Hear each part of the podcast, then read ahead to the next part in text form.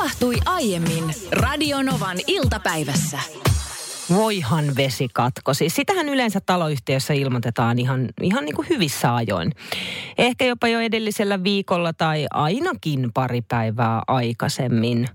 No näin myös meidän kerrostalossa tehtiin ja joka ikinen päivä mä oon sen lapun nähnyt siinä rapussa. Se on ulko ollut kiinni ja se on ilmoitustaululla ollut kiinni ja sitten se on vielä hissin ovessa kiinni. Ja viimeksi vielä eilen mä sanoin mun miehelle, että, että muista sit hei, Huomenna meillä on vesikatko aamu ysistä 12. Eli laitat pari ämpäriä sitten täyteen vettä, että jos vaikka sit sinä kolmen tunnin aikana tarvitsee johonkin. No tuli tämä aamu, kello oli suurin piirtein pari minuuttia vaille ysi ja kananmunakennohan se sitten tipahtaa siihen keittiön maahan ja kananmunat levii sinne keittiön lattialle ja rätti käteen ja nopeasti siivoamaan. Sitten kraana auki ja mitään ei tapahdu. Vesi katko ja sehän me tietysti just sillä sekunnilla unohdettiin ja joka kerta sama juttu. Aina jotain tapahtuu. Onneksi nyt sitten ei ollut esimerkiksi vahdotettuna jotain shampoota päässä tai sitten vaikka väriainetta. Näin on varmasti käynyt myös joskus jollekin. Viestejä on tullut paljonkin numeroon 17275. Muun muassa Raakel kirjoittaa, että meillä oli koko kaupungissa yllättävä vesikatkos. Olipa kiva, kun tulimme kotiin ja koiramme oli ripuloinut, oi oi, pitkin olohuonetta ja keittiötä. Onni onnettomuudessa minulla oli pojan paita likoamassa ämpärissä ja oli edes hieman vettä, jolla sain siivottua, siivottua noin ripulit edes jotenkin.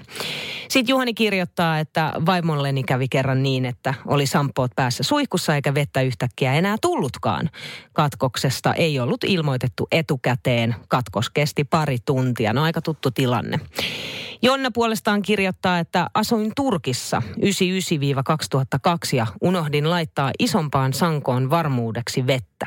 Vesikatkos tuli ja tietenkin Oh, hiusväri oli päässä. Kolme tuntia odottelin ennen kuin vettä taas sai. Oli muuten pysyvä väri. Jonna ihan varmasti. Sitten otetaan tähän loppuun vielä aamutorkku nimimerkillä kirjoittaa, että hei tunti sitten mietin, että pitää muistaa laittaa huomisen aamun vesikatkoa varten pari pulloa vettä jääkaappiin. Kiitos muistutuksesta. Ole hyvä.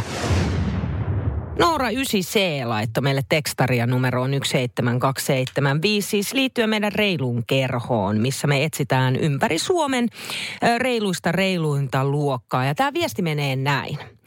Meidän ysiluokan luokan valvojille esiteltiin tämä idea, niin he torppasivat sen ja sanoivat, että ysien pitää osata käyttäytyä ihan ilman kilpailuakin. Kaikki oppilaat eivät kiusaa ja myös opettajien asenteessa näyttää paikoin olevan parantamisen varaa. Niin, ö, siinä mä oon kyllä hei samaa mieltä, että ilman kilpailua ehdottomasti täytyy pystyä olemaan kiusaamatta, mutta sehän tässä nyt ei olekaan se idea. Vaan idea on nimenomaan se, että koulukiusaaminen vähenisi ja mahdollisimman moni lähtisi tähän mukaan. Ja vaikka sitten loppukeväästä joku luokka palkitaankin yllätyspalkinnolla, niin se ei ole se tavoite. Vaan tavoite on kiusaamisen kukistaminen ja toivottavasti joskus sitten ihan kokonaan.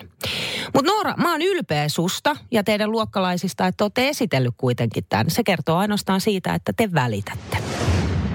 Niisku kirjoittaa näin. Öö, moikka Niina, tuli muuten mieleen, että onko sulla lempinimeä? Monella on, kun esimerkiksi töissä kollegat tutustuvat sinun työkaverina, niin ensimmäinen kontakti sinuun saattaa olla juuri sen lempinimen antaminen. Koulussa kaikki on joitain muita kuin oikeaa nimeensä. Minun nimeni on myös Niina ja lempinimeni olen saanut muumimukista työpaikalta, eli Niisku. Hei Kaimani Niina, mä olin lapsena Ninnu en muista minkä takia se oli Ninnu, mutta Ninnuksi mua kutsuttiin. Ja nyt aikuisiellä mua on kutsuttu nimellä Herkku. Ja Herkku sitten puolestaan taas tulee mun ö, sukunimestä Herala, vaikka nykyään olenkin Bakman. Mutta ö, Heralasta siis Herkku. Ja mä sain itse asiassa muutamia vuosia sitten tietää, että tätini, joka on Heidi Herala, niin häntä on kutsuttu Herkuksi myös Herala-nimen kautta silloin joskus nuorempana. Mutta noista lempinimistä, joita työpaikoilla annetaan, niin sittenhän löytyy myös sellaisia ihmisiä, että antavat lempinimen vaikka toinen ei sitä pyytäisikään. Ja mä oon vähän semmoinen, mun on pakko tunnustautua. Öö, muun muassa meidän tuottaja Petra, niin mä en ole kyllä koskaan kysynyt häntä, häneltä lupaa siihen, että mä kutsun häntä Petrus kaksi. Ja nyt se siellä hymyilee tuottajakopissa, että niin, et olekaan muuten koskaan kysynyt. Mutta toisten mielestä joo, lempinimet on ok ja ne on ihania, niitä on kiva antaa. Toiset taas ei pidä lempinimistä ollenkaan kerroin vaan sitä, että mä oon lukeudun niihin ihmisiin, jotka antaa lempinimiä toisille oikeastaan kysymättä heiltä itseltään, että onko se ok. Se on enemmänkin sellaista niin kuin, se on rakkaudella ja se on hellyttelyä. Mutta Elina tarttu tähän ja laittoi tekstiviestin numeroon 17275, että on itse vaihtanut nimeä, kun en pitänyt nimestäni ja otin käyttöön sitten toisen nimen. Rakastan nykyistä nimeäni, ärsyynyn suunnattomasti, kun ihmiset haluaa keksiä lempinimiä. Elina on kaunis, se on tyylikäs nimi ja sitten jotkut haluaa kutsua minua väkisin Elluksi. Ällö, lällö, lällö, Ellu. Hyi ja ei. Suomen evankelis-luterilainen kirkko viime vuonna siis aloitti kampanjan, missä etsittiin anteeksi annolle täysin omaa emojia. Siihen ö, on nyt sitten jokainen voinut osallistua tämän ajan ja nyt sitten vihdoin se oikea ja voittaja emoji on löytynyt. Ja voittajan on valinnut ö, yleisöehdotusten joukosta presidentti Tarja Halonen. Ja tässä voittaja emojissa presidentin mukaan korostuu anteeksi antamisen positiivinen tunnepuoli ja sitten rauhaa rakentava vaikutus. Ja tässä emojissa on taustalla semmoinen isopunainen sydän ja sitten sydämen etualalla on kaksi kättä, jotka peukuttaa. Ja aikaisintaan nyt sitten tätä emojia voidaan päästä käyttämään esimerkiksi ensi vuoden syksyllä, että pikku hetki siihen vielä menee.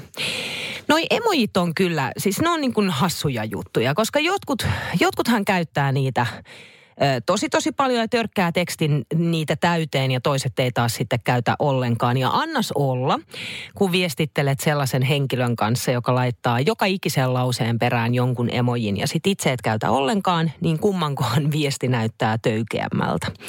No tietysti sen, jolla niitä ei ole ollenkaan ja jollain sitten tällaisella hymyemojilla sä voit vähän keventää aina sitä tunnelmaa tai sitten sitä lauseen sanomaa tai sitten vihaemojilla korostaa korostaa esimerkiksi sitä ärtymystä. Mutta sitten kun me mennään tuonne lasten maailmaan, niin noi emojithan saa aikaan kaiken maailman riitoa. Mäkin olen ollut selvittämässä tyttökolmikon sotkuja, kun Yksi on laittanut ihan vaan huumorilla jonkun kakkapökäle-emojin ja sitten toinen on siitä suuttunut ja pistänyt takaisin vihasen naama. Ja sitten kolmas on lähtenyt puolustamaan tätä surunaamalla. Sitä, joka on saanut sen kakkapökäleen ja sitten tämä, joka on lähettänyt sen kakkapökäleen, on hämillään ja loukkaantunut siitä, että ne muut ei tajunnut, että nyt on kyse vaan huumorista ja siitä, että se kakkapökäle on vaan hauskan näköinen ja siinähän sitten ollaan. Sitten monihan käyttää sitä sinisen sävytteistä emojia, missä on kädet yhdessä niin merkkinä kiitollisuudesta. Mutta sehän on oikeasti high five, eli kädet yhteen ilmassa. Kysyin äsken, että käytätkö emojia, niin nimimerkillä aloittelija laittoi tänne tekstaria numeroon 17275, että emo, emojit on ihan kiva ja tunteen ilmaisuja, jos vaikka ei jaksa kirjoittaa. Tosin pitkään katsoin, että onpas kiva tipu ja laitoin niitä, kunnes lapseni kysyi, että miksi aina laitat niitä kakkoja. Ups tästä vaan rupesin pohtimaan sitä, että kaikkihan ei tykkää emojeista. Että se, se vaan niin kuin, että kun niitä ängetään ja tungetaan ihan joka paikkaan. Ja sitten voidaan myös ymmärtää väärin. Mutta nyt ainakin, että mitä tässä tekstiviestejä katselen, jotka on tullut numeroon 17275, niin meillä on kuuntelijoita, jotka todellakin käyttää niitä.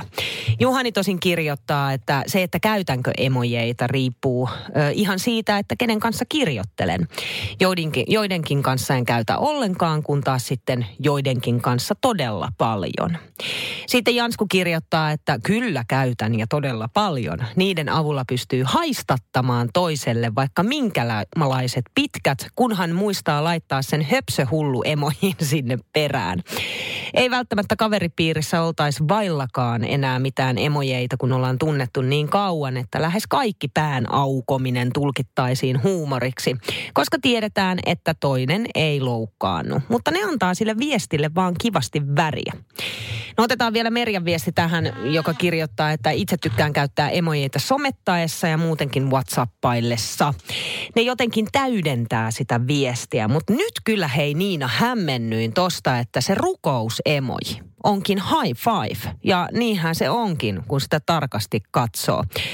Niin, ajattele Merja. Siis mäkin olen luullut aikaisemmin, että se rukous tai onko se sitten niin kuin olen kiitollinen emoji olisi nimenomaan tämä, että olen kiitollinen tai rukoilen sillä hetkellä, mutta sitten näinkin uutisin, missä kerrottiin, että se todella siis on kädet ilmassa yhteen, eli high five. Lohjalla Tytyrin elämyskaivos järjestää nyt ystävän päivänä, eli nyt tämän viikon perjantaina kello 19 tällaisen pimeän kierroksen teemalla sokkotreffit. Eli siis sulla on mahdollisuus päästä sokkotreffeille maan alle sataan metriin. Okei, siellä on tietysti otsalamput, niitä voi käyttää, eli ihan täysin pimeässä ei olla, mutta siis onhan toi nyt mielenkiintoinen ekojen tai sitten vaikka toki, tokien treffien kohde. Mutta varsinkin siinä kohtaa, kun ei ihan vielä tiedätkö, tunne sitä toista tai ei tiedä siitä toisesta mitään. Ja koska kyseessä on kierros, niin tästähän poistuu kokonaan se kiusallinen taso, jos ei keksi mitään sanottavaa. Niin sit voi vaan niin kuin ihmetellä paikkaa äsken tuossa kyselin, että löytyykö sellaisia treffimuistoja, jotka ei välttämättä ole jäänyt kokemuksena niin positiivisesti mieleen, niin Kipahan tänne sitten pamautti heti tekstiviestin numeroon 17275, että suhteemme alkuaikoina olimme Pariisissa viiden päivän lomalla ja sinähän Niina tiedät, että kaupunkihan suorastaan pullottaa kaikkea ihanaa. No todellakin tiedän, siis sehän on niin kuin yksi romanttisimmista kaupungeista. No Kipa jatkaa, että ajattelin todella siis romanttista illallista, hän puolestaan katuruokalaa. Minä ajattelin kynttilän valoa, hän varmaan jotain poskia pitkin valuvaa majoneesi, sinappia ja ketsuppia. On varmaan muuten vieläkin sinkku. Meistä ei todella tullut unelmahäiden seuraavaa jaksoa. Tuon kerran jälkeen olemme nykyisen mieheni kanssa kyllä käyneet Pariisissa monta kertaa. Se on kyllä ollut ihana paikka 24 kautta 7. Radio Novan iltapäivä. Maanantaista torstaihin kello 14.18.